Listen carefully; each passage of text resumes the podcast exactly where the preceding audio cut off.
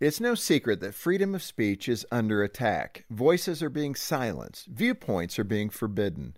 We're told that stifling some speech is necessary for our own good, but it's actually very dangerous. There are two sides to every issue, and as such, a meaningful discussion about anything important will always risk offending someone.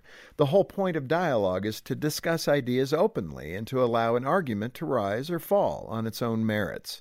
In the end, blocking free speech isn't about protecting people's feelings, it's about controlling which ideas can be expressed and which ones can't. Instead of censorship, what we really need is civil discourse. Society thrives when we communicate with people people who hold different religious beliefs, social values, and political viewpoints. Blocking free speech doesn't mend the divisions in our country, it deepens them.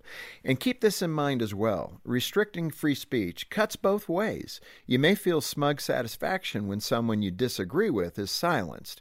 But you can bet that sooner or later someone will take offense at your ideas and try to silence you. Then what?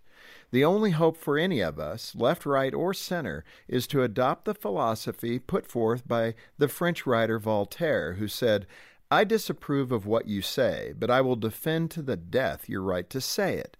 Because in the end, the freedom of speech you're protecting is your own. For Focus on the Family, I'm Jim Daly.